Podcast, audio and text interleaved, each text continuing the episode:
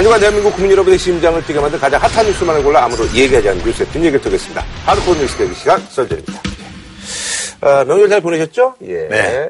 예. 사실 말이죠. 그 저희 제작진들이 요즘 시국이 이런 상황이다 보니까 그래서 가끔 이제 그 썰전 뭐 이게 저 댓글에 썰전이 요즘 너무 좀 시의성이 좀 떨어지는 게 아니냐.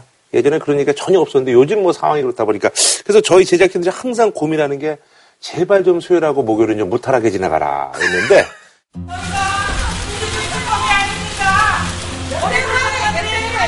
대통령님을 모시도록 하겠습니다.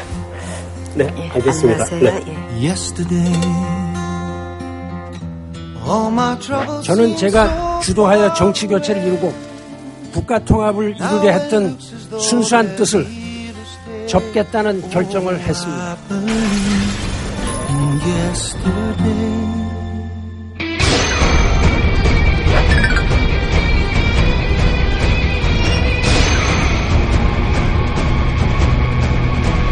지난주 수요일 놔주고 동시에 큰일이 일어났죠. 최순실의 고함, 절규, 그리고 박근혜 대통령의 한국경제신문의 뭐 주필이시죠? 예, 정규제 팀이. 예.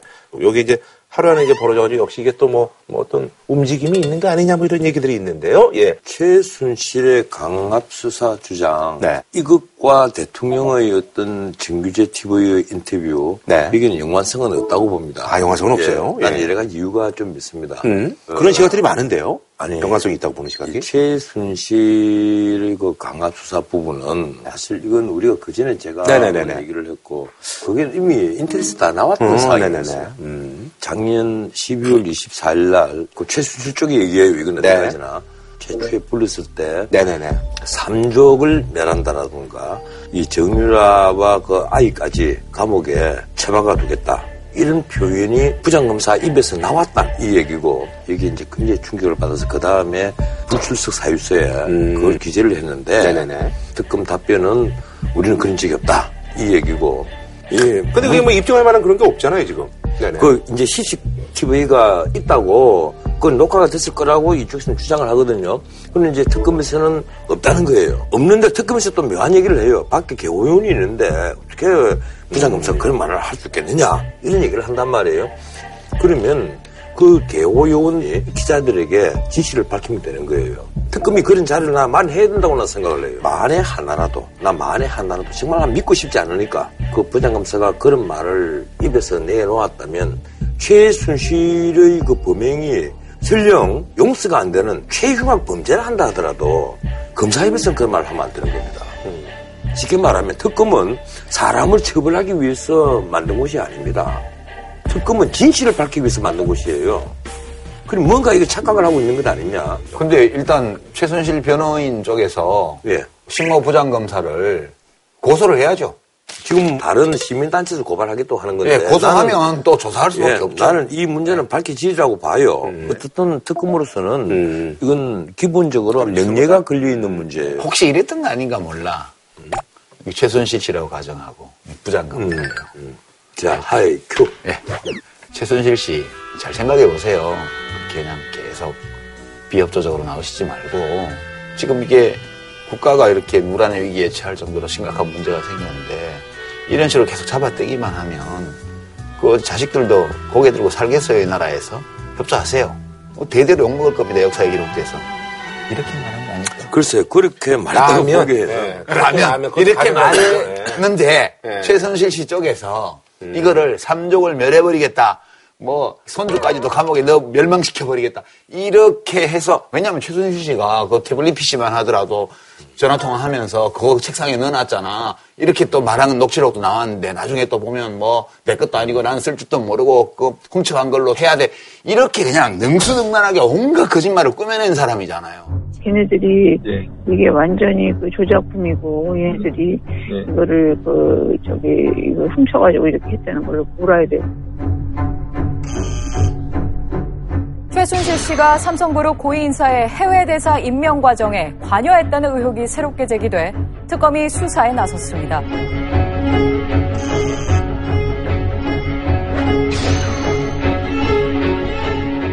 이제 최순실의 말이 거짓말일 가능성이 높은 이유는 예컨대 변호인을 돌려보내고 부장검사 방에 가서 최소한 한 시간 이상의 부장검사와 대화가 있었다. 근데 복도에 있는 CC 카메라를 보면 11시쯤 넘어서 복도 끝으로 퇴장하는 게 드러나 있거든요. 그래서 아마 이 최순실 씨 쪽에서 과장했을 가능성이 매우 높다. 아니 근데 그 박근혜 대통령인데 어쨌든 여기도 역시 예상을 못했던 분들이 굉장히 많습니다. 이 인터뷰, 방송 인터뷰 이게 연관성이 없다고 하셨는데 연관성이 저는 있다고 봐요. 아, 어떤 면에서 그게 그렇죠? 사실 최순실 씨의 변호인 이경재 변호사가 네네네.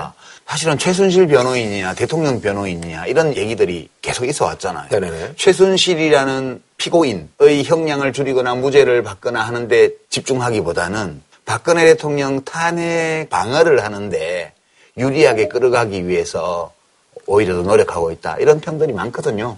그런 맥락에서 보면 이것이 연관되어서 같이 움직였을 가능성도 있죠. 아니 나는 일단 전체적인 것은 뭐 짜쳤다고 할 수가 있을 겁니다. 만약에 기획 작품이라면요. 난 그게 가능하다고 봐요. 전체적으로. 하지만 일시까지 정확히 난 짜, 짜진 그런 각본은 아니다. 네네. 왜 그런가 하면 박근혜 대통령 쪽에 이 조언을 해주는 여러 사람들이 가장 건의를 많이 한 것이 인터뷰예요.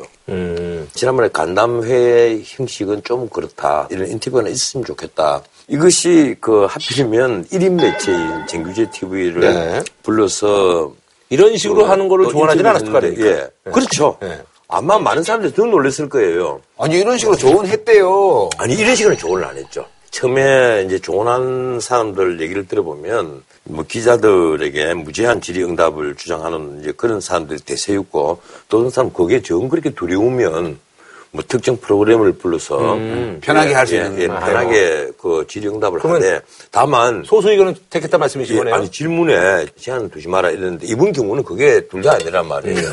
정규제 TV는 누가 보더라도 보수 매체였고 친박 그리고 방송이에요. 예, 또 그리고 1인 매체였고 또 이 방송 직후에 뭐 여러 가지 공개됐습니다만 이란 방문했을 때 대통령이 있고 뒤에 진규재 그 위원이 음. 사진이 예, 다 나왔죠. 있고 뭐 이런 사진이 공개되면서 신뢰도를 많이 떨어뜨려 버리고 더더군다나 거기 질문 내용들이 너무 이제 대통령을 편-? 예, 편하게 해주는 질문들이었어요. 진규재 위원 쪽에서는 어떤 얘기를 하는가 하면 수사를 하고 있고 재판 대상인 것은 묻지 않았다 이 얘기입니다. 그거는 그걸 묻지 인터뷰를 뭐하러. 해요? 그래서 인터넷 메타 인터뷰 자체도 사실 역효과라고 얘기할 정도로 뭐 반응 은 좋지 않았다고 그러니까 이거는 두 가지 측면에서 자해적인 인터뷰였어요. 그렇게까지 보시는 거예요. 예. 첫 번째는 정규제 TV는 주류 언론도 아니고 제도화된 언론도 아니에요. 그 정규제 씨 개인이 찍어서 유튜브에 띄우는 동영상이에요. 네네네. 여기를 한독으로 해놓으니까 신문 방송들이 뭐가 됐어요? 그 당연히 청와대 출입 기자들도 다 열받았고 음. 그 다음에 신문사 방송사에서는 아니 도대체 언론을 뭘로 보는 거야? 음. 이렇게 되니까 그 인터뷰에 대해서 비판적으로 나갈 수밖에 없어요. 그러니까 없고. TV 하나에서 자기가 하고 싶은 말을 함으로써 모든 언론의 비난을 네네네. 한 몸에 받게 됐다는 점에서 채널 선택을 잘못했다. 네. 첫 번째고요. 두 번째는 내용 면에서요? 예, 그 내용 면에서 국민들이 요구하는 거를 하나도 답을 안 했어요. 예를 들어서 뭐 무슨 뭐 마약을 안 했다, 뭐를 안 했다 이런 얘기 좋은데 그러면 세월호 당일날 뭐 하느라고 대면 보고를 못 받았는지 안 받았는지 그게 핵심이죠 사실은. 예? 예. 뭐 하느라고 오후 5시 넘도록까지 안 나타났는지에 대해서 이야기를 해야 될 거 아니에요. 근데 그에서 아무 말도 없어요. 그리고 대통령이 사리분별이 없다는 한간의 인식을 더 굳혀준 게 태극기 집회가 촛불 집회 두 배다 이런 거는 이렇게 주장하는 사람들이 있어요. 촛불 시위의 두 배도 넘는 정도로 예. 어, 정말 열성을 갖고 많은 분들이 참여하신다고 이제 듣고 예. 있는데 자기가 탄핵을 당해서 직무정지가 되고 주말마다 광화문 광장과 전국 각지에 엄청난 사람들이 시민들이 나와서 촛불 집회를 했는데 그게 라이브로 다 중계가 됐잖아요. 그리고 태극기 집회의 장면도 라이브로 중계가 됐어요. 보면 알잖아요. 그거를 무슨 태극기 집회가 두 배다 이렇게 얘기를 하는 거는 대통령이 지난번에 변호사님이 혼군 혼군이 사리분별을 할 줄 모르는 왕을 말하는 거잖아요.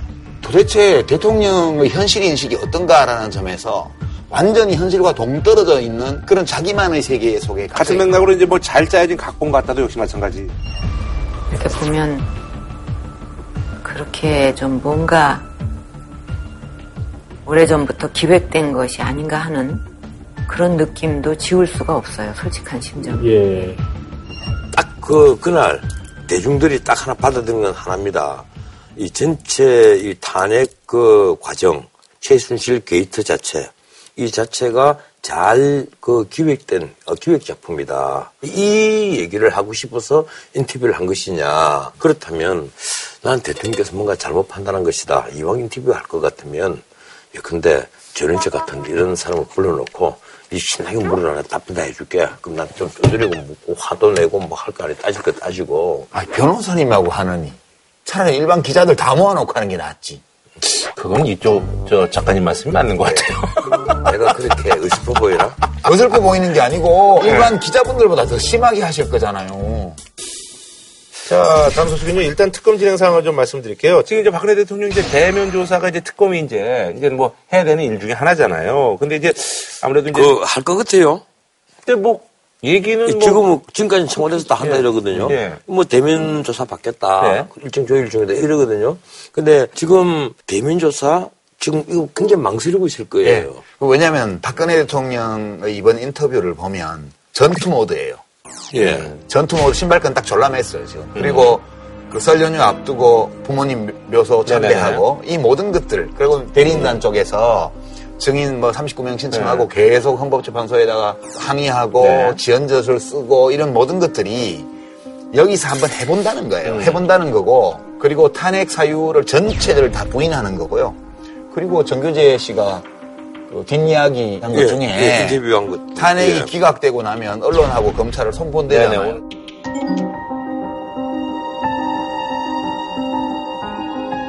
그러니까 이 모든 것들이 박근혜 대통령은 헌재에서 승산이 있다고 지금 판단을 하고 있고 승산이 없더라도 최대한 지연시켜서 사실상 탄핵 심판을 못하게 할 수도 있고 그렇게 해서 가는 거예요 그 지금 승산의 판단 기준은 뭐라고 보세요? 우리가 그분의 깊은 속뜻을 짐작할 내가 이게. 막 이게 그 딴 거보다는 예, 근데 1월 31일 날 그 박한철 소장이 퇴임하잖아요. 그런데 박한철 소장이 지난번에 묘한 얘기를 해버렸잖아요. 헌법재판소 구성에 더 이상 이 큰 문제가 발생하기 전에 늦어도 3월 13일까지는 이 사건의 최종 결정이 선고되어야 할 것입니다. 이렇게 이렇게 돼서 이정미 재판관 퇴임을 하면 7명으로 만약에 탄핵 심판 판단을 한다면 정의가 왜곡될 수 있다. 어, 평의 결과가 왜곡될 수가 있으니까 그건 막아야 된다. 그러니까 그 전에 끝을 내야 되겠다. 이 얘기예요. 사실 헌재 재판관으로서 절대 해서는 안 될 얘기입니다. 아니 근데 몇 달에 끝내야지 또 이걸 언제까지 그. 가요? 아니 그 얘기는 어떤 예단을 가지고 하는 것으로 보이고 아주 안 좋은 거예요. 그런 얘기는 절대 해서는 안 되는 얘기예요. 그런 빌미를 줄 수가 있다는 예. 말씀이시죠? 아니 그럼요. 나는 이 탄핵 재판이 대단히 중요한 재판이고 사실은 빨리 이 사태가 정리가 되고 불확실성이 제거가 돼야만 나는 우리에게도 희망이 있다고 생각하는 사람이고 내가 누구 못지않게 탄핵 주장을 가장 빨리 했던 사람인데 특검이든 어디든 간에 그 사람들도 자기 방어를 할 권리가 있고 아니 정정당당하게 방어를 해야지. 지금 박근혜 지금- 대통령 대리인단이 헌법재판소 하고 있는 작대를 보면 내 말은 이거는 실질적인 탄핵 심판을 회피하려는 수- 짓이지. 아, 물론 아, 물론 그런 의도가 보이는 것은 나도 알아요. 자기 권리도 행사 안 하면서 뭘 어떻게 하라는 그게 내가 옳다고 주장하는 게 아니에요. 다만, 예, 근데 우리가 정의를 그 바로 세울 때 비정의의 혹은 부정의의 예, 칼을 휘둘러서는 안 된다 이겁니다. 나중에 이 재판의 결과를 놓고 역사의 기록을 다 할 거란 말이에요. 그건 자기들이 다 감당해야 될 몫이에요. 예. 그때를 생각해서라도 이러면 안 된다는 거예요. 저는 그때를 생각해서라도 이렇게 해야 된다고. 아니 근데 있잖아요. 변호인단이 뭐 진짜 다 관두다 뭐 이런 얘기도 있는데 그건 아, 현실. 그러면 국선 변호인 선임하면 돼요. 아, 현실과는 예. 어, 그건 안 그래요. 왜 안 그래요? 근데 저, 그런 가능성이 있어요? 그, 그럴 가능성 있죠. 그건요. 있는데 예? 국선 변호인을 설령 선임한다고 하더라도 그 사태는 피해야 됩니다. 왜 그런가 하면 그 사람들 또 이게 몇만 페이지에 되는 기록을 전부 다 검토할 시간을 가져야 되지 않습니까? 그 기록 검토할 시간 가지겠다는 거, 그걸 갖고 헌재가, 아, 그 당신은 안 돼. 당신들은 그냥 이대로, 이어서 그대로 계속 하시오. 이게 가능합니까? 가능하죠. 그런 짓을 하는 데에서는 이런 방식으로 응징해야 돼요. 저는 그렇게 그건, 예. 그건 기본적으로, 그건 사법 절차가, 그건 이 그렇게 수는 탄핵 심판은 거고요. 형사 재판이 아니에요. 헌법재판관들도 누누이 얘기를 하잖아요. 근데 형사 재판 절차를 준용한다는 그걸 근거로 해가지고 마치 형사재판 하듯이 지금 변호인들이 그렇게 하고 있는 거기 때문에 독에는 독으로 맞서는 게 저는 정당하다고 아니 봐요. 지금 우리 당장 유 장관 마음에 박근혜는 무조건 사악하니까 무조건 그리고 국가문서리 자격이 없으니까 무조건 이건 퇴, 그 파면해야만 되고 당연히 헌재는 인용해야만 된다. 그게 아니고요. 이런 결론이 있기 때문에 지금 하시는. 말씀이잖아요. 대통령의 대리인단이 정정당당한 방법으로 대통령을 변호를 할 때는 그걸 다 인정해 줘야죠. 저는 지금 진행된 전체적인 상황을 볼 때 지금 헌법재판관들이 보통 사람보다 훨씬 더한 인내심을 가지고 지금까지 해왔다고 봐요. 대통령 자신과 대통령의 수하들이 지금 안 나오면서 아니 대통령은 아니, 대통령은 그 비소주인으로서 안 나올 수가 있죠. 근데 그런 정인들이 나와야 되는데도 안 나온다는 것은 이것은 나쁜 방법이에요. 하지만 그걸 몰라서 이런 얘기를 하는 게 아니에요. 그 일단은 그 특검에서 그 미르 K스포츠 그 모금 방식 있잖아요. 재단의 모금 방식이 과거 최태민 씨가 했던 그런 방식하고 굉장히 유사하다. 새마음 봉사단. 네. 아이고 박근혜 영, 큰형애가 전화해서 돈 달라 그러고 최세민이 가서 수금하고 그 돈 모아가지고 봉사단 자금으로 마음대로 쓰고 이 구조잖아요. 최순실이 최태민 자리에 가 있고 대통령이 재벌 총수들 독대해가지고 돈 달라 그러고 돈은 수금은 최순실이 가고 그 똑같은 거죠. 뭐 평생 해온 건데 이거. 그쪽 솔직히. 최 씨 집안의 가업인가요? 그렇죠. 박근혜 대통령이 숙주고 이 방식으로 지금까지 40년간 아니, 살아온 아, 거예요. 어떻게 그런 그 폭언을 폭언이 아니고 과학적인 용어예요. 전문 용어로. 숙주하고 기생이라는 이게 기생이라는 건 항상 그런 거거든. 숙주를 살려서 활발하게 움직이도록 해놓고 거기 빌붙어서 살아가는 게. 그리고 이제 김기춘 전 비서실장, 뭐 조유선 정무수석도 그렇고요. 그 청와대 정무수석실도 뭐 여기에 이제 뭐 당연히 해당이 되겠죠. 그래서 관제 데모를 지시한 정황. 그래서 이쪽으로 이제 그 김기춘 전 실장은 뭐 이쪽으로 좀 포커스가 맞춰지는 것 같은데요, 보니까. 근데 이거 하는 과정에서 보면 네네. 이제 정부 예산 지원하는 거하고 네.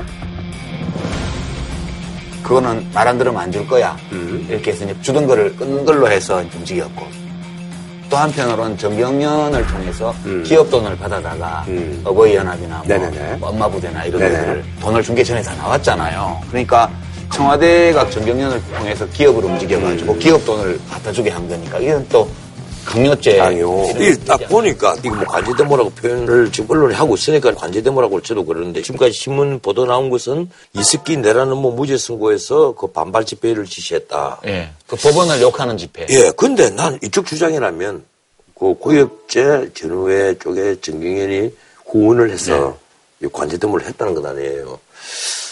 난 참왜 데모를 한 이유가 난 무슨 난 그게 궁금해요. 이 관제데모를 한다고 해서 뭐 판결이 바뀌겠어요? 판결이 바뀌는 건 아니지만 사람들에게 압박을 주죠. 이렇게 막 몰려와가지고 막 판사가 되었던 누가 되었던 뭐 와서 그냥 아와 데모하고 소리 지르고 막 오시오시하고 이러면 그걸로 심리적인 압박을 줄 수 있다고 믿는 거예요, 이 사람들은. 아니 조윤선 정무수석이 왜 이런 짓을 합니까?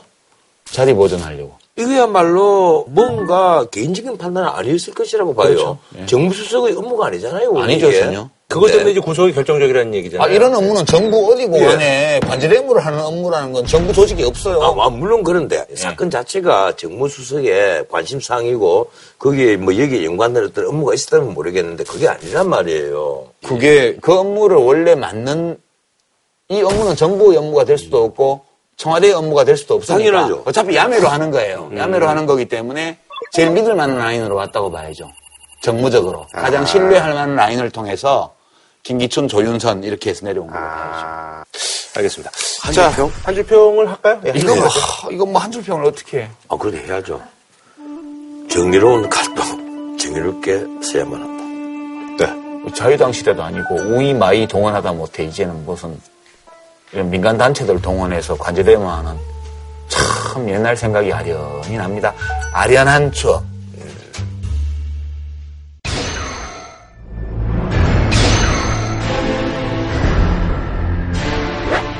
인격 살해에 가까운 음해, 각종 가짜 뉴스로 인해서 정치 교체 명분은 실종되면서 저는 제가 주도하여 정치 교체를 이루고 국가 통합을 이루려 했던 순수한 뜻을 접겠다는 결정을 했습니다.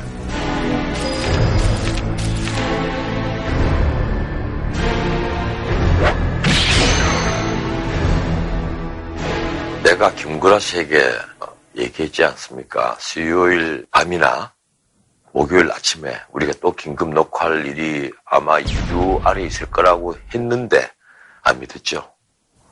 근데 이런 일이 생기는 겁니다.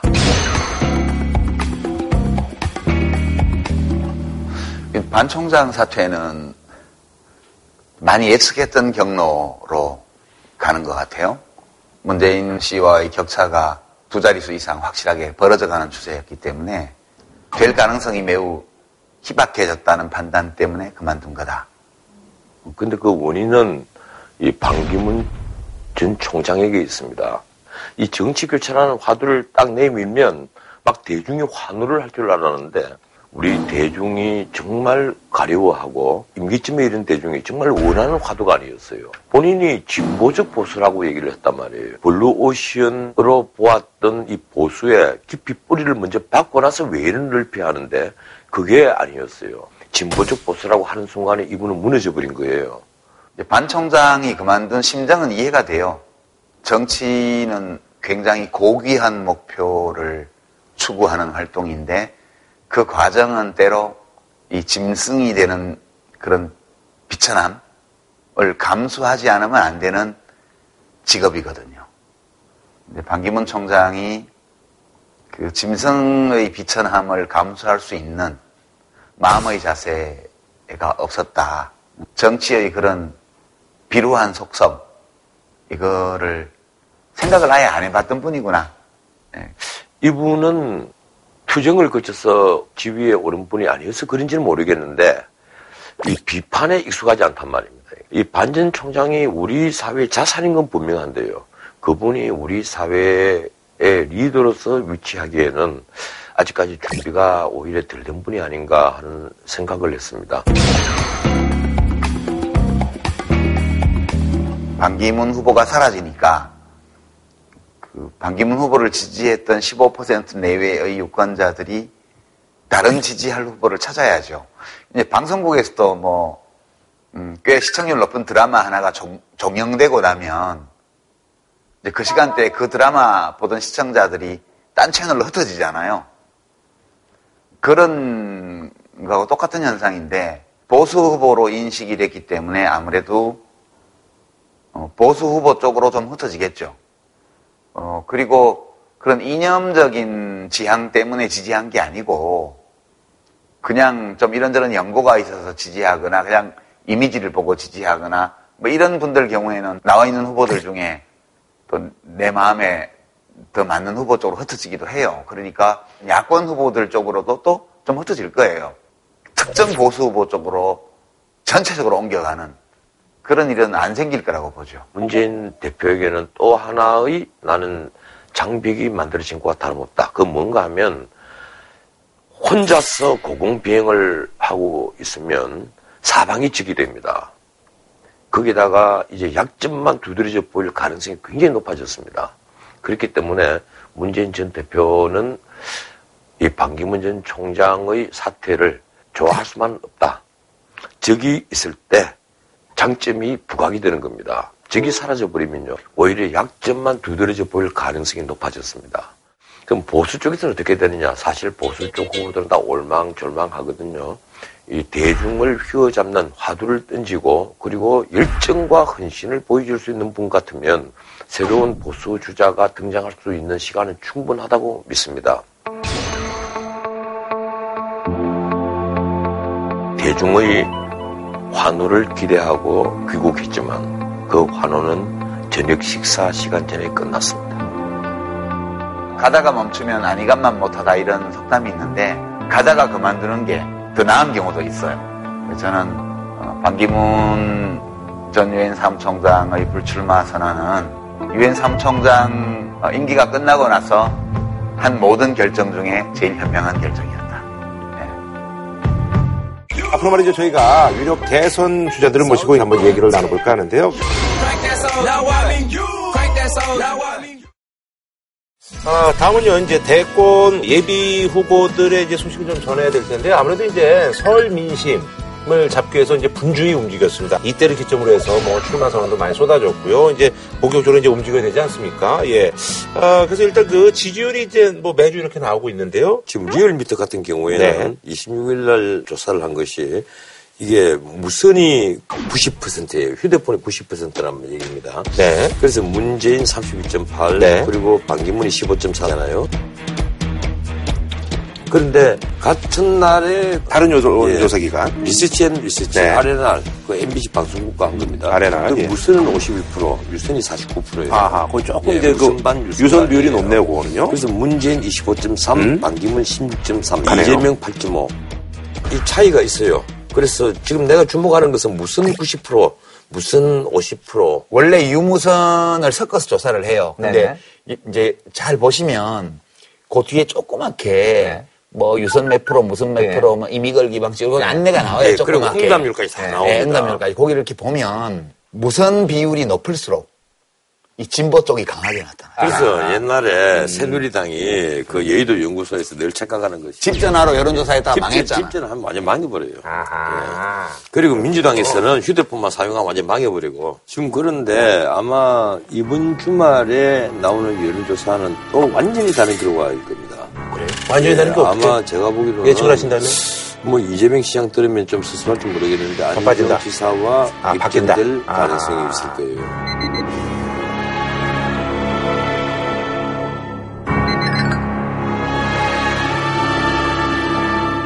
그 황교안 권한대행이요 오늘 뭐 얘기 들어보니까 트럼프 미국 대통령하고 예. 통화도 하고요 그리고 얼마 전에 이제 또 새누리당 지도부하고도 만찬했고 바른정당은 뭐 초청했는데 뭐 거부를 일단 한 상황이고요 왜냐하면 황교안 총리가 대선을 뛰게 되면 새누리당 후보로 가게 되잖아요. 그렇게 되겠죠. 근데 지금 새누리당 후보에 황교안을 넣고 바른정당 후보에 유승민을 넣어서 조사를 하면 황교안이 더 나온단 말이에요. 음. 그러면 보수 주도권 쟁탈전에서 일단 뒤지는 거잖아.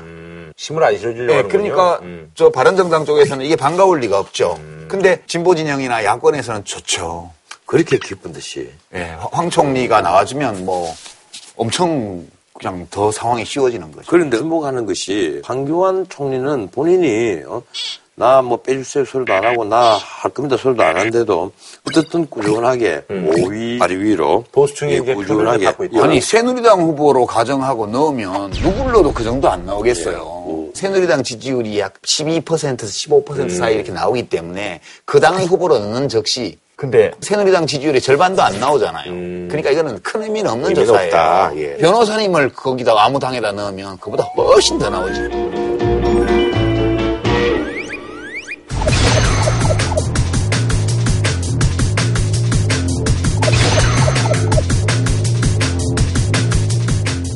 그러면 저기 안철수 그리고 이제 정운찬 두 분이 만난 거에 대해서는 이렇게 큰 의미는 아니 이제 갈 데가 별로 없는 국민의당이 예.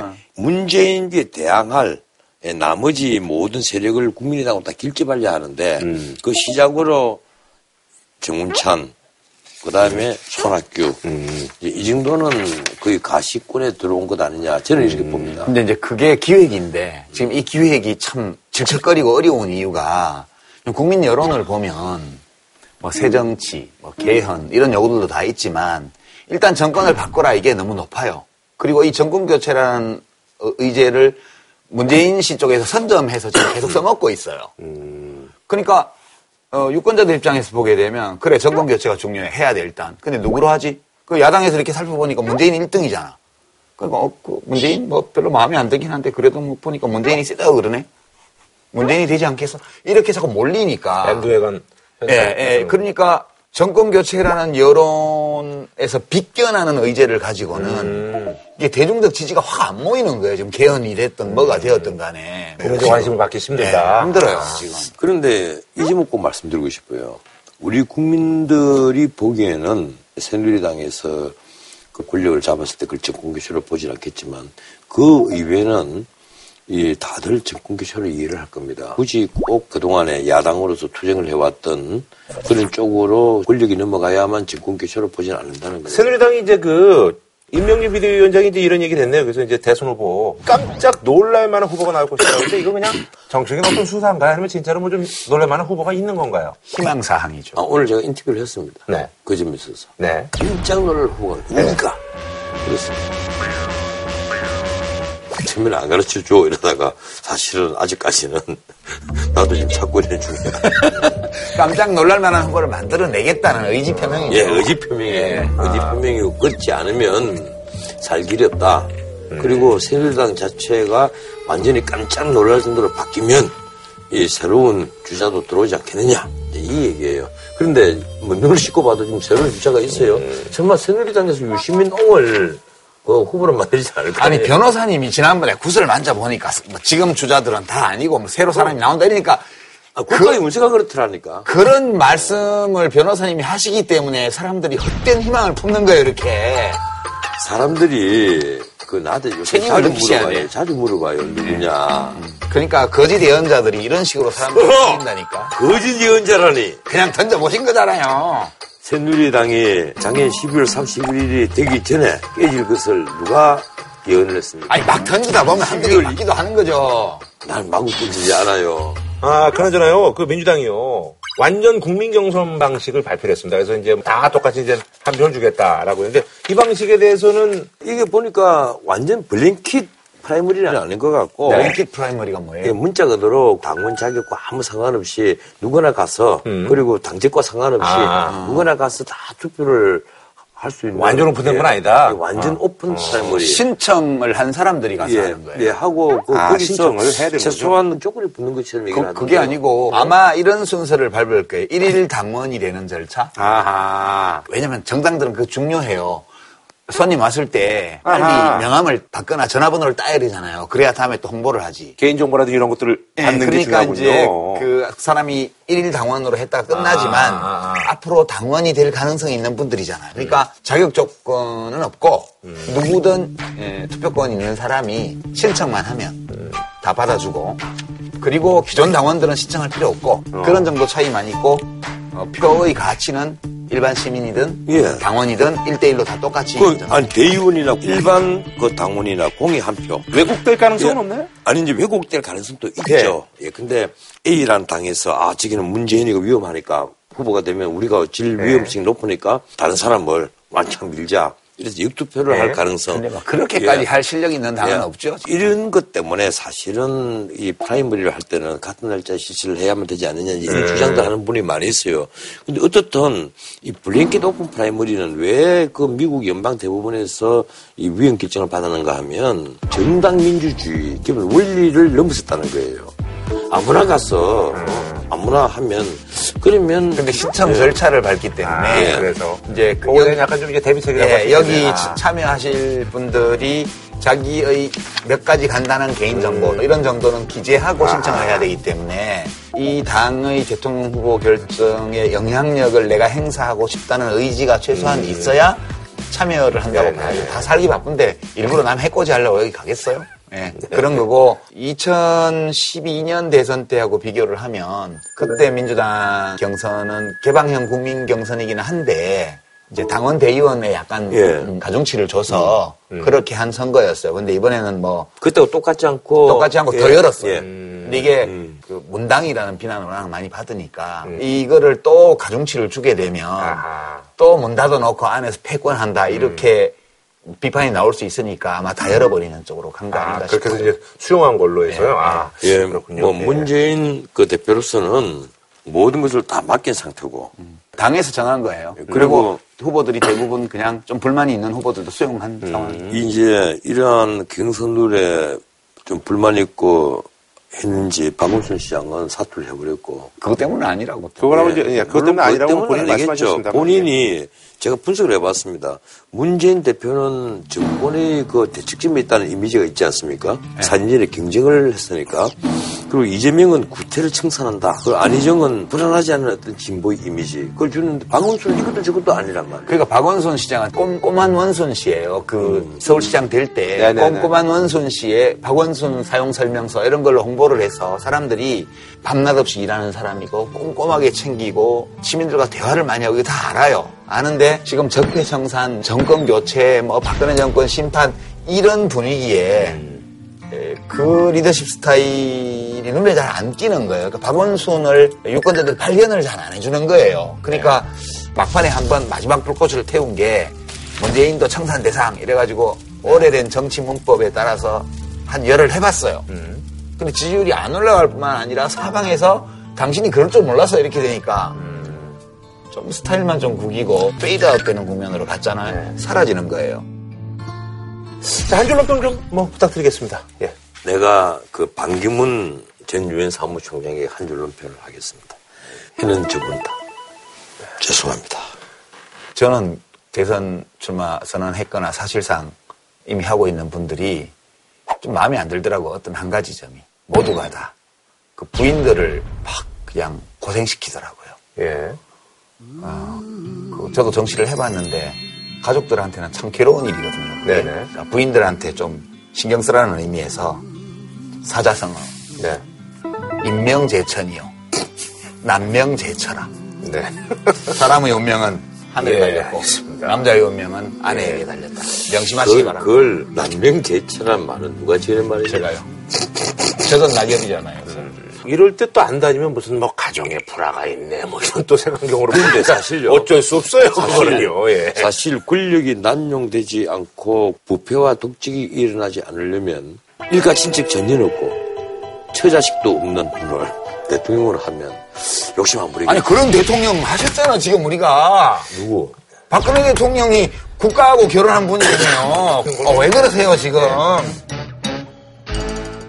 2017년 대한민국 차기 지도자는 누가 될 것인가? 차기 대권 주자들과 함께하는 북한차들의 전쟁. 자, 앞으로 말이죠. 저희가 유력 대선 주자들을 모시고 이제 저희 프로그램에서 한번 얘기를 나눠볼까 하는데요. 그래서 오늘 그 첫 번째 시간이자 첫 번째 주자로 바른 정당의 유승민 의원님 모셨습니다. 예, 반갑습니다. 예. 네, 안녕하십니까. 아, 어떻게 제 옆에 계세요? 승진하셨어요 MC로. 죄송합니다. 제가 잘 펴서. 아니, 그러잖아, 저기 얼마 전에 굉장히 그 핫했던 JTBC 신년 토론에 이렇게 또 세 분이 함께 하셨었잖아요. 예. 그때 우리 이제 처음 만나시는 거죠? 아니면 요즘- 유 작가님 처음이고 아. 전 변호사님 한번 뵀어요. 아, 프로그램에서? 다른 프로에서 아하, 한 번. 예. 그러시군요. 그때 굉장히 잘해주시더라고요. 음. 아니, 그렇더라도 이제 신년 토론에서 유 작가님께서 우리 유 의원님께 아, 손맛이 잘다. 너무 손맛이 잘다. 좀 큰 기술을 확확 걸어서 여기 계신 분처럼 이렇게 시선을 확확 잡아야 인지도도 올라가고 지지율도 올라갈 텐데 그거 뭐, 어, 그거 욕한 거 아니죠?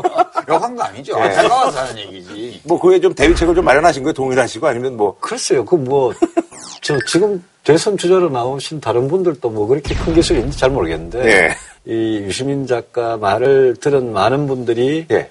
그 말을 인용하는 척 하면서 저한테 그 말을 또 쭉 하더라고요. 아하. 디스하려고? 예, 예, 예. 그래 생각해 봤는데 제가 살아온 인생 자체가 네. 엄청난 모험적인 큰 기술이라서 거칠게 강하게 살아왔는데 음. 아. 지금 와가지고 큰 기술 뭐 없다 이러니까 제가 좀 당황스러웠고 뭘 해야 될지. 음. 그러시구나. 예. 아니 제가 그 말씀드린 게 예. 대통령 되신 분들 한번 돌이켜 보세요. 예. 한 분은 수도를 옮겨버리겠다고. 예. 음. 한 분은- 전략을 말씀하시는 예, 건가요? 한 분은 한반도에 문화를 파버리겠다고. 음. 그리고 다 좀 문제 있는 걸로 나중에 다 드러났잖아요. 어쨌든 됐잖아. 아유, 뭐 어쨌든 그 나- 나중에 얼마나 네, 큰 부담을 주고 음. 그랬어요. 지금 수도 옮기겠다는 거 잘했다고 하는 얘기예요. 네, 저는 잘했다고 봐요. 그래요. 아니 잘했건 못했건 음. 어쨌든 큰 기술을 걸어야 사람들이 와 한다고요. 선거판에서. 그런 걸 하나 연구해 보세요. 그런데 그런 정약을 자꾸 그 권하지 말아요. 그러면 정도에서 벗어나는 정치인이 되면 맞습니다. 성공할지는 몰라도 추앙받는 정치는 못 됩니다. 뭐 되고 나서 잘하면 되지. 그렇게 되어서 되고 나서 아니, 그리고 이제 전 변호사님은 이제 뭐 저희 설전 하시면서도 종종 말씀하셨는데 뭐 정체성 얘기 말씀 그 많이 하셨잖아요. 그러면서 그래요 이제 일러주는데 디스를 엄청 많이 했어요. 예, 저도 과거 기록을 다 보고 나왔어요. 네. 그래서 이제 뭐 말씀하시는 게 이제 그날은 이제 그 자리에서 그런 말씀하셨어요. 지금까지 하신 말씀을 가만히 들어보면 이 좌파적 사고에 너무 젖어 있고 그리고 정의당 그리고 사회민주주의적 사고를 너무 많이 하시는 것 같은데 정의당 당원으로 활동하시는 게 나 옳지 않느냐 나늘 이런 생각을 하고 있었습니다. 어, 면전에서 아주 세게 얘기하셨네요. 근데 예, 예. 심상정 정의당 대표가 네네. 저한테 그날 방송 보고 문자가 딱 와가지고 예. 정의당에서 안 받아준다고 전해라. 저보고 좌파적 사고에 처했다는 그 거는 제가 진짜 이거는 제가 동의할 수 없는 게 음. 제가 무슨 좌파예요. 아, 듣는 자봐 기분 나빠. 아니, 뭐 이러잖아요. 음. 네. 우리 유 작가님 제가 좌파라고 생각하세요? 아, 전혀 우파지. 네, 그럼 신원 보정 했어요, 제가 지금. 사람 검증해갖고. 인후 보정. 저는, 저는 이런 거죠. 이 민생이나 이런 쪽에서 주장하는 개혁이라는 게 결국은 과거 새누리당 맨날 욕 먹던 재벌, 무자, 기득권, 예? 그런 편 들지 말고 국민 대다수 비정규직 청년 실업자, 빈곤층 이런 분들 위해서 더 따뜻하게 해주지 않았는데 그걸 가지고 이제 좌파를 그러시니까. 재벌, 기득권, 부자 편드는 게 보수였습니까? 어, 그 편든다는 이미지를 이제까지 국민들이, 대부분 국민들이 그래 갖고 있었죠. 이게 이제 전형적인 좌파의 발언이거든요. 달리 좌파가 좌파가 아닌데 예. 이 가난하고 힘든 사람, 예. 빈곤층, 저소득층 예. 그리고 사회적 약자들을 돌보지 않는데 반대할 우파는 아무도 없습니다. 아닙니다. 근데 아니 그거 반대한다면 우파가 아니죠 이게. 근데 이제까지, 이제까지 들어보세요. 왔거든요. 그런데 예. 그 방법론을 얘기를 예. 할때 꼭 예. 재벌, 기득권층, 가진 자, 배운 자를 공격을 한단 말이에요. 아니요, 저는 공격 안 했어요. 아, 그분들은. 왜 공격을 안 해요? 아니요, 아니, 아니요, 아까부터 털을 갈라서 공격을 하고 있는데. 아니죠, 아니죠. 제가 재벌 가진 자라고 이야기한 거는 편가르게 하겠다는 게 아니라 국민 대다수가 어려움을 겪고 있을 때는 보수가 거기에 눈을 돌리고 그분들을 위해서 뭔가 역할을 해야 되는데 이제까지 보수는 그렇게 못했다는 근데. 거죠. 그렇게 새롭게 그렇게 역할을 하자는 건데 그걸 전 변호사님께서 좌파다 이렇게. 말씀하시면 오빠끼리 싸워. 아니, 저보고 그럼 결론을 얘기할게. 정의당 당원으로 활동해야 한다 이렇게 지적을 했는데 예. 지금 생각이 바뀌었느냐? 생각이 바뀌지 않았습니다. 네. 예, 알겠습니다. 자, 그럼 말이죠. 저희가 이제 유승민 의원님 모시고 한번 좀 얘기를 이제 본격적으로 나눠보도록 할 텐데, 이력을 좀 잠깐 좀 소개를 하고 좀 넘어가도록 하겠습니다. 어, 58년 1월 7일 대구에서 출생하셨는데요. 네. 근데 1월 7일생이면은 57년생들하고 학교를 같이 다니신 건가요? 네, 그렇- 그렇습니다. 아, 그러시군요. 여기서 아, 올해 이제 닭 띠. 닭띠. 예. 그리고 이제 많은 분들이 뭐 정치권에 뭐 요즘 흔히 얘기하는 뭐 금수저다 이런 말씀들 하시는데 13대 14대 이제 국회의원을 지내신 판사 출신의 우리 저 유수호 의원님이 이제 부친이시죠. 예. 저희 집이 원래 예. 그 지역구에 있었어요. 아.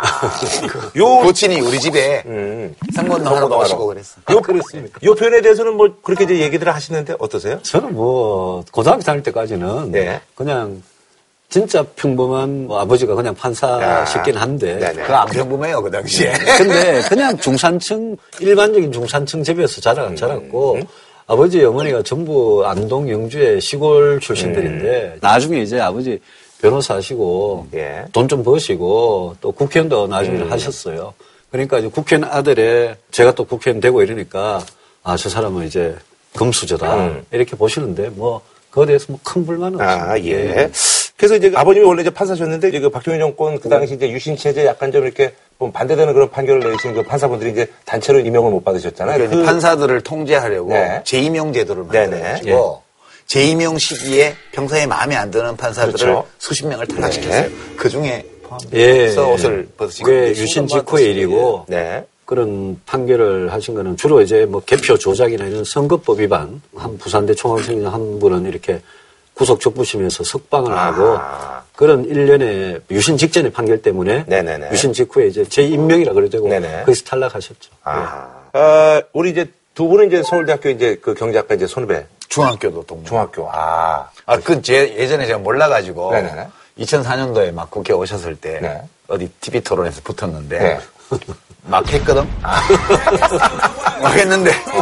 유유 대진을 벌인. 예, 그런데 나중에. 아, 우리. 동문 행사에 갔는데 거기서 만난 거예요. 그때서야 제가 알았지. 저는 아. 그 출신 학교 이런 거 별로 신경을 안 써가지고 몰랐어요. 아하. 그러니까 싸가지 없다 소리를 듣지. 별로 선배를 이제 받아본 적이 없습니다. 아, 제가 죄송하다 그랬잖아요. 평소에 내가 유승민이라면 참 괜찮은 정치인이다. 특히 옛날에 유유 토론한 것도 내가 봤잖아요. 어, 그래서 뭐 그런 것까지. 천하의 그 유시민을 저렇게 때리잡는 어, 또 다른 유시가 있었다니 그거 내가 참 좋아했는데. 요즘 의 작가님이 조금 눈빛이나 이래 말투나 많이 부드러워지시고 저한테 특히 아, 옛날에 전쟁터에서 만났으니까. 예, 맞아요. 옛, 옛날에 제 야당 때, 야당 국회의원 되자마자 여당 하실 때, 네. 그때는 저도 투사 좀 했거든요. 그 예. 어느 중학교예요? 아, 그까지 뭐. 아니 어느 중학교 이렇게 골수 좌파들 두 분을 빼줄래요? 오파라니까요. 자, 어쨌든 그, 원래 이제 그 경제학 박사시잖아요. 그래서 이제 KDI에서 이제 근무하시다가 이제 한나라당 이해창 총대님께 예. 이제 발탁이 돼서 이제 정계 입문하셔가지고 이제 17, 18, 19, 20. 지난번에 좀 어렵게 되셨습니다. 뭐 예. 사선하셨고요. 그리고 2005년도에 이때 어떤 그 이력 때문에 이제 뭐 공격을 좀 많이 당하시는데 예. 박근혜 대통령 어, 비서실장 예, 예. 역임하셔서 뭐 원조 침박이다 뭐 이런 얘기가 많이 지금까지는 이제 따라다니고 있습니다. 예. 이때 두 분이 그 민원 관계는 어느 정도 지속이 되셨나요? 뭐 민원 관계라고 뭐뭐 벌써 뭐 언론에서 많이 12년 얘기를 전 일, 일인데 네. 그때 이제 제가 비서실장을 네. 한 10개월 했고요. 네. 그러고 나서 그 다음에 다음에 어, 이명박 박근혜 제일 그 치열한 경선 때 음. 네. 박근혜 후보 도와드렸고 음, 그때는 뭐 가까이서 도와드렸죠. 어, 대통령하고 사이가 멀어진 거는 한 10년 됐습니다. 2007년부터 지금까지 좀 생각이 다르고 음. 자꾸 이렇게 부딪히게 되고 저는 또 할 말 또 다 하니까 제가 원내대표 할때 음. 네네네. 제일 뭐 결정적으로 예, 멀어지게 되고 그래 됐어요. 아, 비서실장을 그 박근혜 대표 시절에 네, 네. 그때 10개월 하셨잖아요. 예, 10개월 했죠. 혹시 2005년도요? 예. 그때 아 이분은 대통령이 되기에는 적합한 분이 아니다 이런 느낌 좀못 그때는 받으셨어요? 그때는 그런 생각 안 했어요. 그때는 이제 그 박근혜 당시 한나라당 대표가 그 정책 능력이나 이런 거는 좀 크게 부족하지만 네. 기본이나 이런 원칙 이런 거는 저는 잘 돼 있는 분이라고 생각했어요. 음, 그랬어요? 리고 깨끗한 분이라고 생각했고 음. 그때는 저는 그렇게 믿었습니다. 아, 예. 그러셨고. 막 그때는 그랬을 수 예, 있다고 쳐. 근데 예. 진짜 궁금한데 언제쯤 아 이거 아니었던 것 같아. 이런 게 온게 청와대 연락 발언하실 때그 아니요? 그분, 그보다 훨씬 전이죠. 전이에요? 한 2007년 경선을 치르는 과정에서 예, 뭐 여러 가지 일들 음. 때문에 아 이분이 좀 그 한 국가의 지도자로서는 좀 문제가 있겠다. 음. 하지만 뭐 그때는 호랑이 등에 올라타서 경선 끝까지 도와드렸고 그 이후부터 이제 제가 음. 좀 여러 가지 많이 멀어지고 지금 그 두 분의 말씀을 딱 들어보니까 둘 중에 하나네. 예, 박근혜 대통령이 심히 바뀌었거나 아니면 유승민 의원이 당시에 눈이 삐었거나. 눈이 삔 걸로 해야지.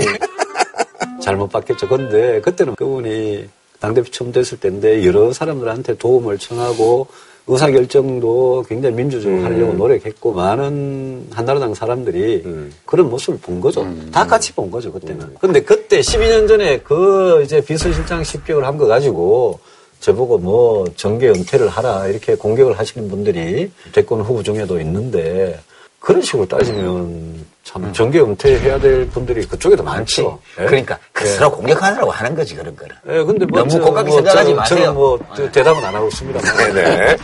자, 그렇게 해서 이제 작년에 우여곡절 끝에 이제 무소속으로 당선이 되셨고요. 얼마 전에 김무성 의원을 비롯해서 많은 분들과 함께 에, 새누리당 탈당하셔서 이제 바른정당을 창당을 했고 26일 날 얼마 전이죠. 이제 대통령 선거 이제 출마 공식 선언을 하셨어요. 그 이제 공식 선언 하시면서 이제 많은 분들이 이제 좀 걱정하시는 게 지지율이 좀 예. 미비한 게 그래서 그 안희정 지사 같은 경우는 이제 그 컨벤션 효과가 좀 나타나긴 나타났더라고요. 예. 지지율이 올랐는데 그 지지율이 아직까지는 좀 미비합니다. 근데 이제 본인은 이제 앞으로 이제 지지율이 팍팍 오를 것이다라고 말씀하셨는데 뭐 비장의 무기가 있나요? 그냥 그냥 의례적으로 하시는 얘기신 거예요. 비장의 무기가 오늘 썰전 출연했으니까 아마 지지율이 팍팍 오를 예. 거고요. 예, 이 문제 대해서는- 신문에 보니까 예. 네. 이 만약 헌재가 결정을 인용 결정을 하면 워낙 네. 짧아지잖아요. 네네. 그러니까 이번 대선을 이제 쇼트 트랙이다 음. 이렇게 표현을 했던데. 막 무리를 지어가면서 마지막에 예. 딱 스케이트 발로 먼저 내미는 네. 사람이 승리하는 그런 쇼트 트랙 비슷한 대선이 음. 돼가는 거 아니냐 어, 싶어서 오늘 이 설전 이 출연을 계기로 오늘 제가 한번 거예요, 지금? 예. 그리고 아니, 며칠 전에 제가 출마 선언했으니까 그리고 설 연휴 지났으니까 이제 시작이죠. 아, 그때는 이제 예. 출발선에 이렇게, 이렇게 예. 서 있을 때고 예. 이제 오늘 썰전 출연이 이거 이거 하는 데죠. 이거 아니 근데 쇼트트랙이 이제 그 기법상 예. 주법상 이렇게 뭐 몸싸움도 많이 해야 되고 막 이렇게 부딪히기도 해야 되는데 그런 것도 이제 뭐 충분히 이제 아유, 감당하시겠다라는 예, 예. 저도 이- 이- 여기 온 지 17년 돼가지고 어지간한 몸싸움 자신 있습니다. 지금 2.4% 플러스 마이너스 이제 예. 지지율 최근에 주사한 네. 이보다 더 나온 것도 있는데 하필 더 적게 나온 걸 갖고 아, 오셔가지고 그거보다 약간 더 높았을 때도 있는데 최근에 이제 문재인, 반기문 그리고 뭐 이재명, 안희정, 네, 안철수, 안철수 네, 뭐 이렇게 이런 쭉 순이죠. 있는 데서 그 밑에 이제 도토리 키재기에서 도- 도토리 들어가 있거든. 튀어나오려면 모멘텀이 필요한데 네네네. 그 모멘텀이 뭐라고 생각합니까? 계획이라는 거는 사람 일부러 만드는 건 아닙니다. 음. 계획이라는 건 자연스럽게 모멘텀을 예. 만들려면 무통을 딱 잡고 예. 내가 보수가 아니란 말이야 그거 옆에 한대 때려 그러면 그 순간에 떠 그걸 못해. 저를 치세요 차라리 그럼. 예. 그런 장기술로는 안 돼요.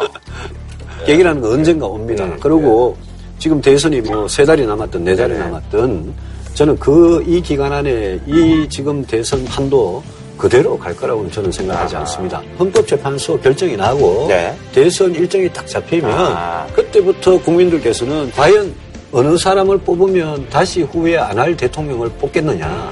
그걸 국민들께서 좀 진지하게 생각하시기 시작하면 그럼 저는 바뀐다고 봅니다. 네. 그러니까 이 얘기는 유권자들이 유승민을 발견하게 될 것이다. 그런 뜻이에요. 네네네. 내가 미래지향적인 음, 국가 운영의 어떤 네네네. 어, 방향성과 나의 정책 비전과 어, 거 이런. 걸 가지고 계속 선을 보이다 보면 진지한 관심을 가지고 후보들을 관찰할 시점에서 내가 눈에 띌 자신이 있다 그런 뜻인 것 그렇습니다. 같아요. 예. 아니 그나저나 아무래도 이제 요즘 총선에 이제 가족들도 많이 좀 도와주고 그러잖아요. 딸 얘기하려고 네, 그러지. 따님이 그러지 마! 왜요? 아유 많은 분들이 또 관심 있어요. 저도 저도 하는 건 별로 아니 원치 않습니다. 썰 전에 또 이제 시청자들이 많이 또 관심 있다니까. 그런 그런 가십성 글을 썰전에 올리지 아니. 말자고 대선 후보 모셔놓고 아니, 어 트럼프에도 이방카가 그럼요. 최대 공신인데 관심 무슨 소리 하고 있어. 지금 왜 남의 강점을 그 덮으려고 그래 자꾸 제 딸하고 비교하니까 그러죠. 아니 그렇게 생각 안 해요. 그럴 줄 알았어 이상하네요. 근데 제 딸은 작년 총선 때 네네. 한번 되게 부담스러워하나요? 개소식할 때 부담되지. 나오고 이번에도 고민했습니다. 아하. 가족들 부르냐 마느냐. 근데 뭐 대선 출마 선언까지 하면서 네네네. 가족 예, 이렇게는 그래도 인사를 해야 되겠다 싶어서 불렀는데 네네. 딸을 그렇게 이렇게 선거에 계속 이용하고 그러고 싶지는 않습니다. 그러니까 본인은 부담스러워하는군요. 본인도 굉장히 부담스러워. 부담되죠. 하지 마, 딸리. 네네. 뭐 이제 넘어가겠습니다. 예. 음. 그 따님은 앞으로 장래 목표는 뭐예요? 그거까지만 하고 마무리 짓는 거. 예. 그, 그, 그냥 평범하게 전공은 지금 법대예요 아. 근데 뭐 법적으로 갈 것 같지는 않고 아, 예, 예, 예. 취직을 아. 할수 있으면 예, 예. 취직을 하고 싶어요. 예, 알겠습니다. 따님이 따님이 기다리는 것은 한국의 이방카 아닙니다. 아니, 그거. 아닙니다. 그거 아닙니다. 네, 알겠습니다. 자, 어쨌든 그, 이제, 대권 레이스에 이제 뛰어드셨는데, 네. 당내 기류가 김호성 전 대표도 그렇고, 오세훈 최고위원도, 예. 그래서 오늘 뭐 이렇게 만나 뵀다는 예. 뭐 그런 기사들이 뜨고 있는데, 이런 것들에 대해서는 뭐, 저는 사실 잘 모르는 네. 일이고요. 그거는 뭐 제가 크게 관여할 바도 아니고 방기문 전 총장 같은 분을 바른정당에 영입하시려고 그런 거 아니겠습니까? 그 어느 정도 그런 노력은 저는 인정합니다. 음, 그럼 저 궁금한 게 있는데, 김무성 의원님은 좀 어떻게 좀 끌어들이신 거예요? 저하고 김무성 의원님은 관계가 좀 진짜 묘합니다. 약간 애, 애정의 그 역사가 좀 오래됐고. 예전의 쌍곡선. 예. 예. 17년 동안 같이 했거든요. 네네네. 옛날에 2002년 대선 때, 네. 또 2005년 때는 제가 비서실장, 그분이 사무총장 네네. 때, 네. 2006년, 7년 때, 아주 역사가 오래됐는데, 이제 그분은 불출마 선언하셨으니까, 네. 이 바른정당 뭔가 외연 확장하는 그 역할을 하시고, 저는 직접 뛰는 선수니까, 네. 이제 그분 역할을 존중하고, 그렇게 가는 거지, 제가 제 편도 아니고, 예. 저희 적도 아니다, 이렇게 아, 말씀드리고 그러니까 싶어요. 당을 예. 관리하는 역할을 하시는 거죠. 그렇죠. 당이 전 새롭게 보수 정당으로 출발하는데 그걸 이렇게 성공시키기 위한 역할이니까요. 그분 역할은 제가 쿨하게 인정을 해, 해드려야죠. 그 분 당직이 있어요? 어, 당직 없습니다. 당직 없잖아요 예. 백수 아니에요 당직이 없어도 영향력으로 또. 아, 정치는 또 그런 게 있어요. 예. 그, 당의 고문이죠, 고문. 이 얘기도 굉장히 좀 작심하고 하신 것 같은데, 문재인 전 대표에 대해서는 누군가의 아바타 같다라고 예. 이렇게. 누구 아바타예요? 예, 그렇게 예. 이제 말씀하셨어요. 그러니까, 이번에 최순실 사태 네네네. 터지고 박근혜 대통령 이야기하면서 문재인 전 대표께서 친노 세력한테 좀 얹혀 있는 후보다. 지금 친문 세력이라는 게 결국 친노 세력 아니냐. 철철철이 어떻고 뭐 이런 이야기도 나오고 하는데 문재인 문재인 전 대표께서 대선 후보로서 만약 누구한테 얹혀 있어가지고 남은 말에 왔다 갔다 하고 만약 그런 후보라면 그러면 그거는 아바타고 지금 우리 국민들이 제일 원하지 않는 대통령이 누구의 아바타 같은 대통령이다. 그런 차원의 이야기였습니다. 예. 비선, 비선 실세. 그런 삼철이 누구예요? 삼철이 이제 전해철, 양정철, 아, 예, 저. 이호철 아, 그래.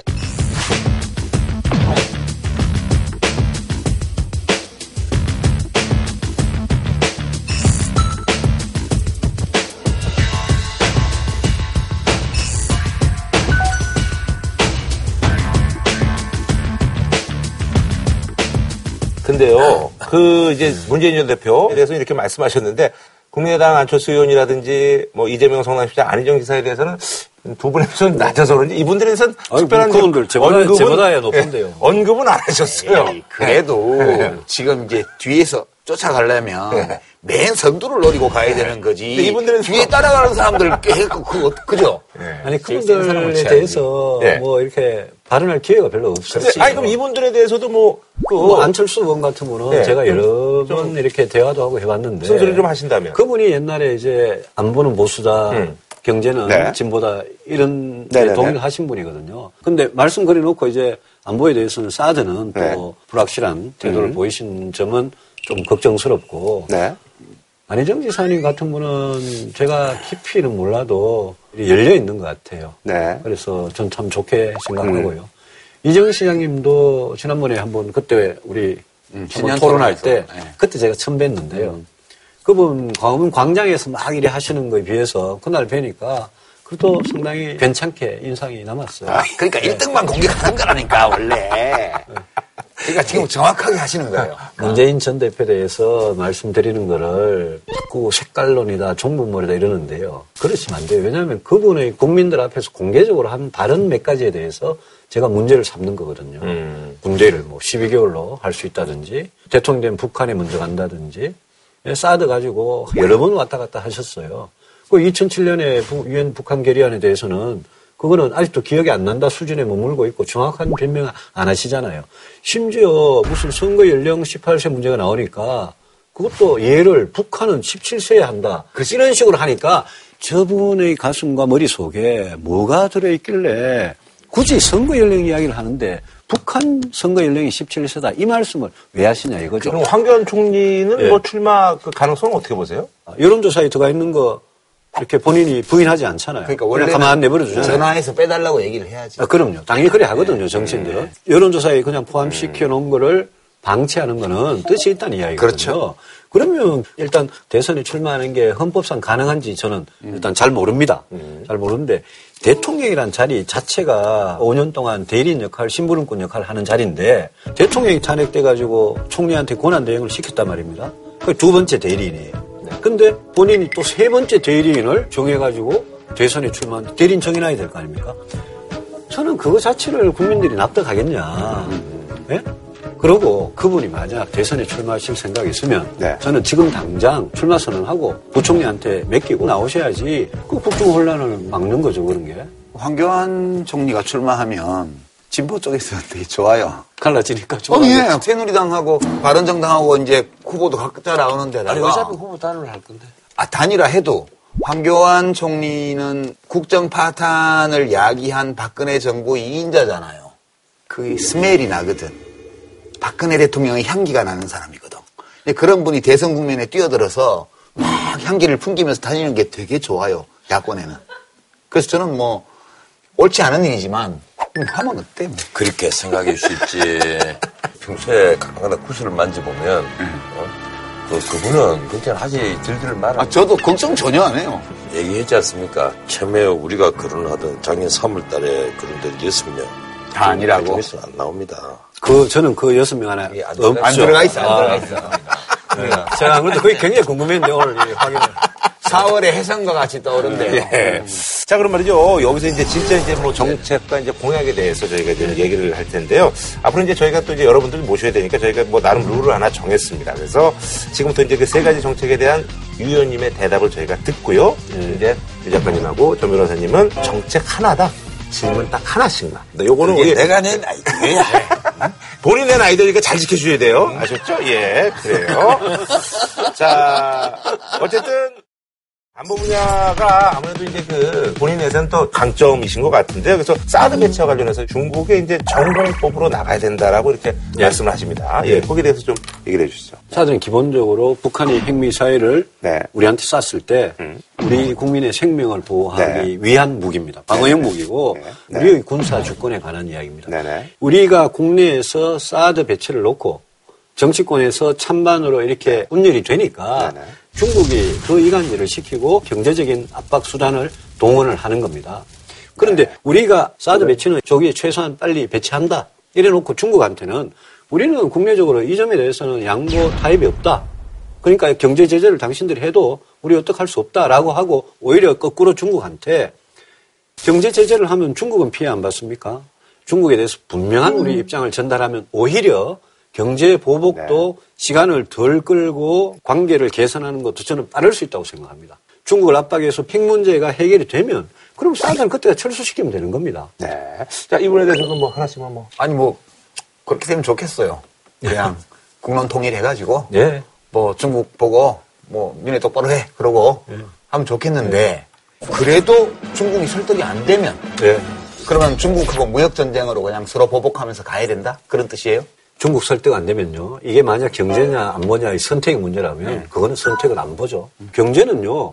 일시적으로 나빠져도 다시 회복할 수 있는 경제지만 안보라는 거는 그거는 상실되면 그걸로 끝장인데 저는 그 두 가지 중에 선택하라고 하면 안보를 선택하겠습니다. 저는 그러니까 뭐 이 반박은 안 할게요. 그냥 그 두 개를 잘 해나가는 게 외교다. 외교 국방이다. 물론이죠. 아, 반박하면 안 되는 게 네. 룰이에요. 어, 룰을 지킵시다. 아, 알겠습니다. 나는 우리 아군이니까 굉장히 쉬운 보수 아니라며요. 그래도 아직은 아군이잖아. 내가 출마를 하지 않는 이상 아군이야. 아, 그래요? 문제는 북핵이거든요. 예. 북핵을 예. 임기 5년 안에 제거를 할 자신이 있습니까 없습니까? 나는 방법을 묻는 게 아니라 굉장히 쉬운 질문이죠. 자신이 있습니까 없습니까? 예, 오와 노. 예, 저는 자신 있습니다. 됐습니다. 예. 오케이, 통과. 방법도 안 물어보고 뭐, 통과를. 얘기를 들어봐요. 이거는, 예. 이거는 편파적이고 부정입하기 아니잖아. 얘기를 들어봐야죠. 예. 예. 음. 예, 만약 우리 국민들이 트럼프 정부에 대해서 굉장히 이제 불안하게 생각하는데요. 네네네. 근데 북한 핵 문제에 대해서는 지금이 혹이라고 생각합니다. 중국에 대한 미국의 압박이 만약 북핵에 초점을 두면 미국이 중국을 변화시키게 만들고 우리도 물론 노력을 해야죠. 변화된 중국이면 저는 북한이 견디기 힘들 거라고 봅니다. 제가 왜 이게 자신이 있느냐 없느냐 단답형으로 물어는가 하면 이 북핵을 없애는 것은요 대통령의 리더가 가지고 있는 의지에 따라서 제거가 가능하고 제거가 불가능하다고 나는 생각하기 때문에 아, 물은 겁니다. 아군이라고 너무 편들어 주시네요. 이런 식으로 대학 입시 심사하면 바로 이거예요. 요새. 공개적으로. 음, 여기에 문재인 왔을 때 보자. 어? 자, 다음은요. 굉장히 그 파격적일 수도 있는데 복지 관련 분야인데요. 육아휴직 3년 법안을 발의를 하셨거든요. 네. 예. 우리 평균적인 국민들의 합계 출산율이 1.2입니다. 네네네. 오랫동안 1.2에서 왔다 갔다 하면서 굳어 있는 이 숫자를 조금이라도 올려보려고 우리가 수십 조 원을 갖다 부었는데 근데 못 고치고 있어요, 지금. 근데 교사하고 공무원들은 아빠, 엄마 전부 다 3년씩 육아휴직 합니다. 아, 예. 그리고 교사하고 공무원들은 합계 출산율이 1.4입니다.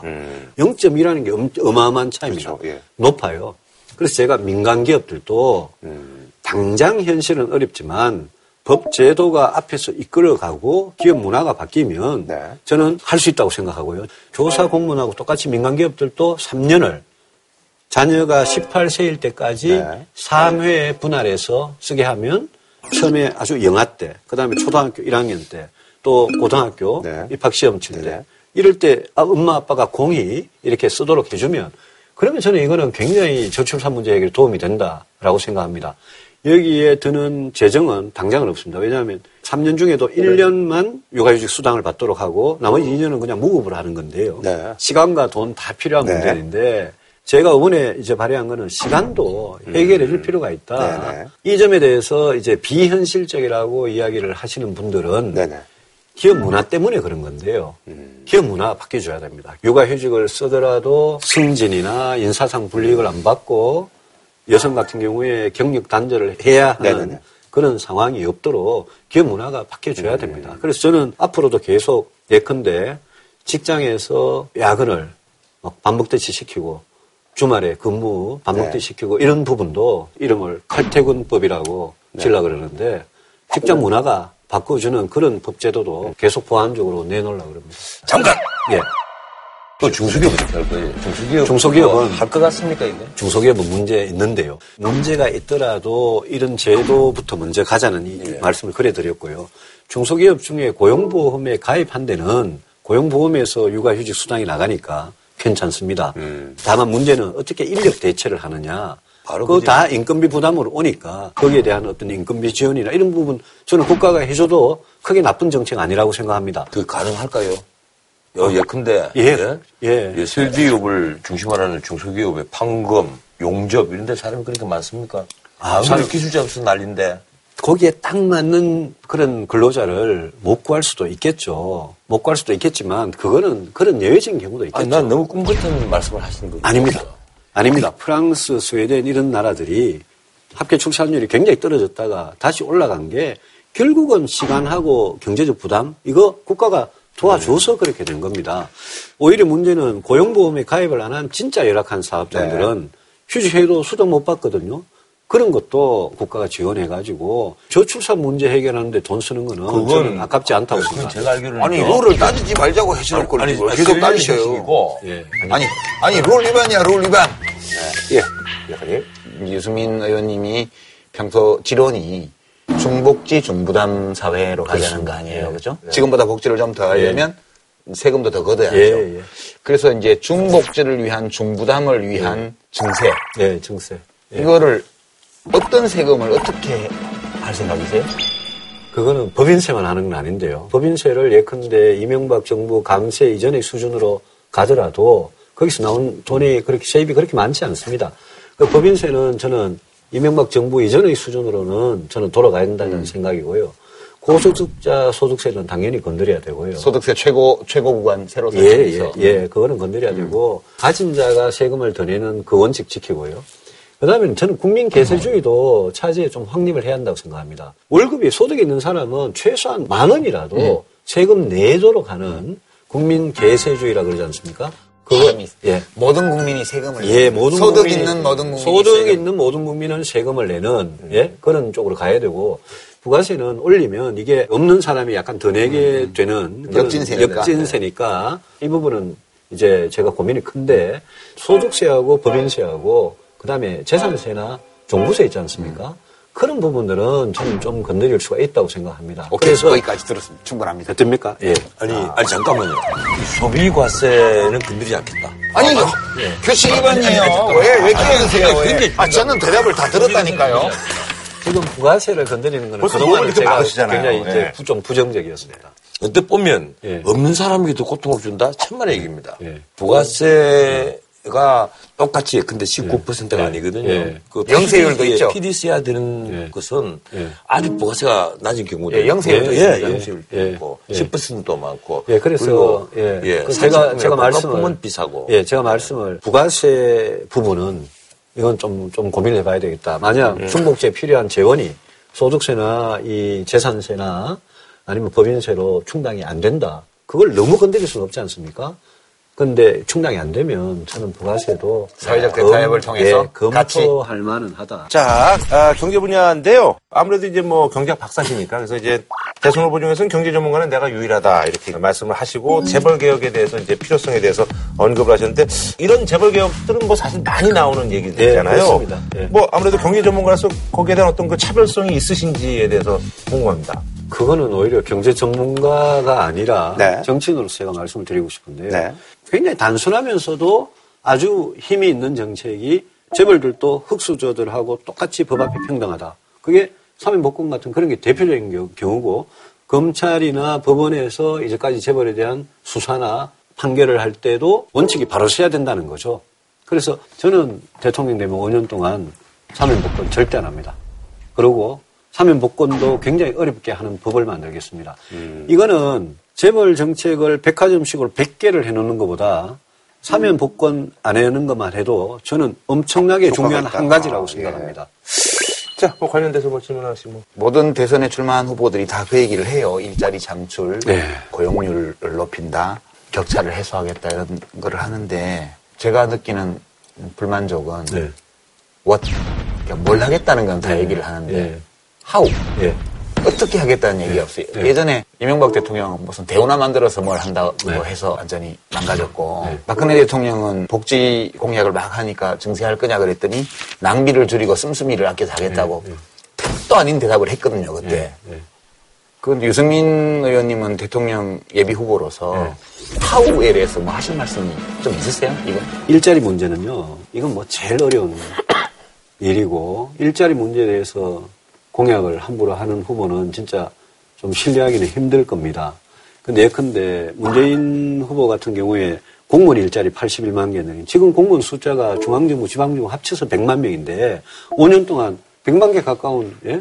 공무원 일자리를 더 만든다는 거는 그거는 다 세금이 드는 일이고 그거는 사실 저는 비현실적이라고 생각합니다. 일자리는 시장에서 만들어야 되는데 재벌 대기업들은 지금 일자리가 더 이상 안 나옵니다. 정도는 중소기업들하고 저는 창업기업들밖에 없는데 국가가 정말 화끈하게 support를 해주면 거기에서 일자리가 뭐 몇만 개 생긴다. 제가 그렇게 말씀을 못 드리겠습니다만은 그게 결실을 맺으면 일자리가 늘 수 있다고 생각합니다. 혹시 허용이 된다면 네. 제가 구체적으로 한번 여쭤볼게요. 예. 아, 그 반칙이야. 아, 약간 가만히 좀 계세요. 한 번만 좀 기회 주세요. 예, 요 얘기는 뭐좀 들어. 어이, 예. 어딜 자꾸 그러나? 평상시에 본인은 잡는 거 특히시면서 뭘. 그, 예. 비정규직 문제와 관련해서 네. 일정 규모 이상의 회사, 네. 민간 기업과 네. 공공 분야 네. 비영리법 예. 이런 쪽에는 아예 비정규직 고용을 금지하고 예. 그렇게 하는 강력한 그거, 비정규직 대책에 대해서 어떻게 생각하세요? 그 생각하고 있는데요. 네. 원천적으로 0%를 만들으라고는 못할 겁니다. 음. 그래서 직종별로 보고요. 비정규직 비율이 다 다릅니다. 다 다른데 당신들은 아예 비정규직을 몇 프로 이상은 하지 마라. 라고 금지하는 거는 저는 파격적인 방안이라고 생각하고 저는 긍정적으로 생각합니다. 왜냐하면 비정규직 문제를 해결하려고 동일 노동, 동일 임금, 거다가 뭐 차별 금지 이런 거 해봤는데 교묘하게 다 피해가거든요. 그러면서 비정규직 문제는 계속 심각하게 있거든요. 그래서 어느 정도 되는 기업한테는 그 법이 통할 것 같고요.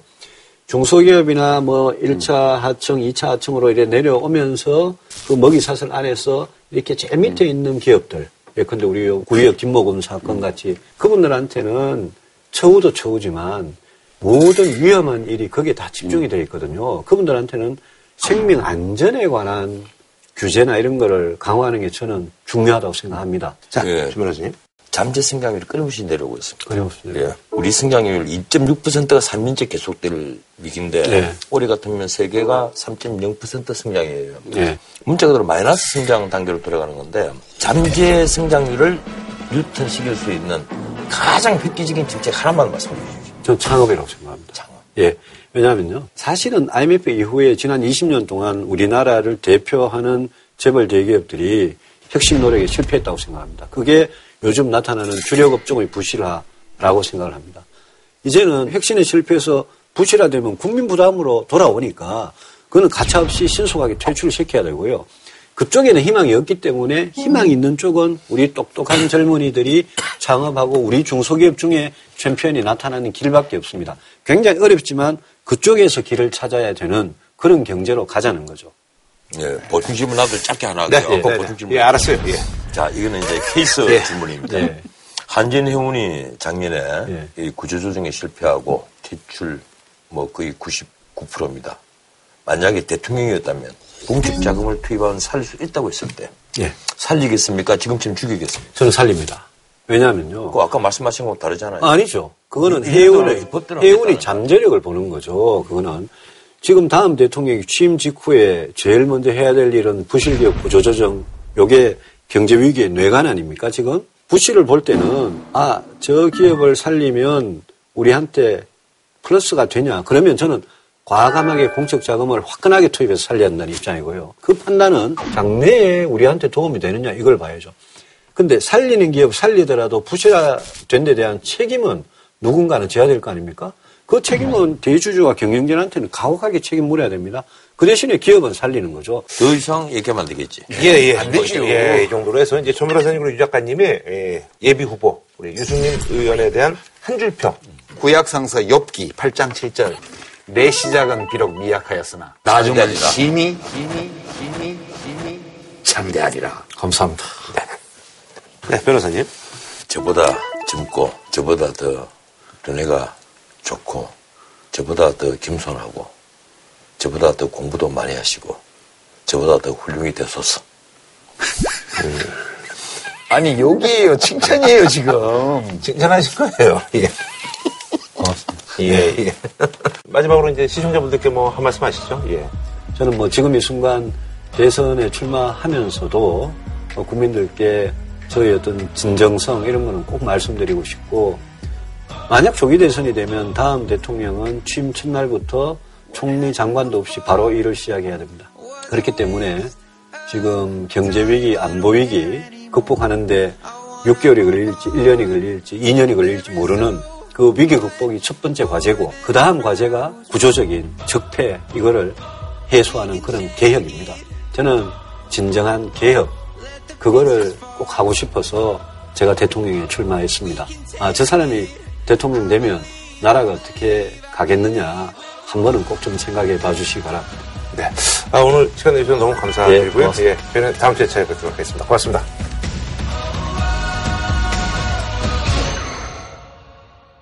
나와주실 의향이 있으신가요? 출연 네. 의논해 볼게요.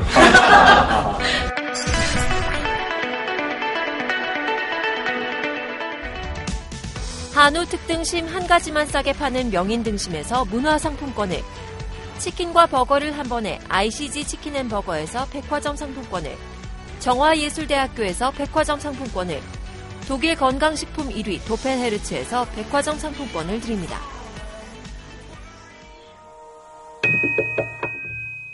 JTBC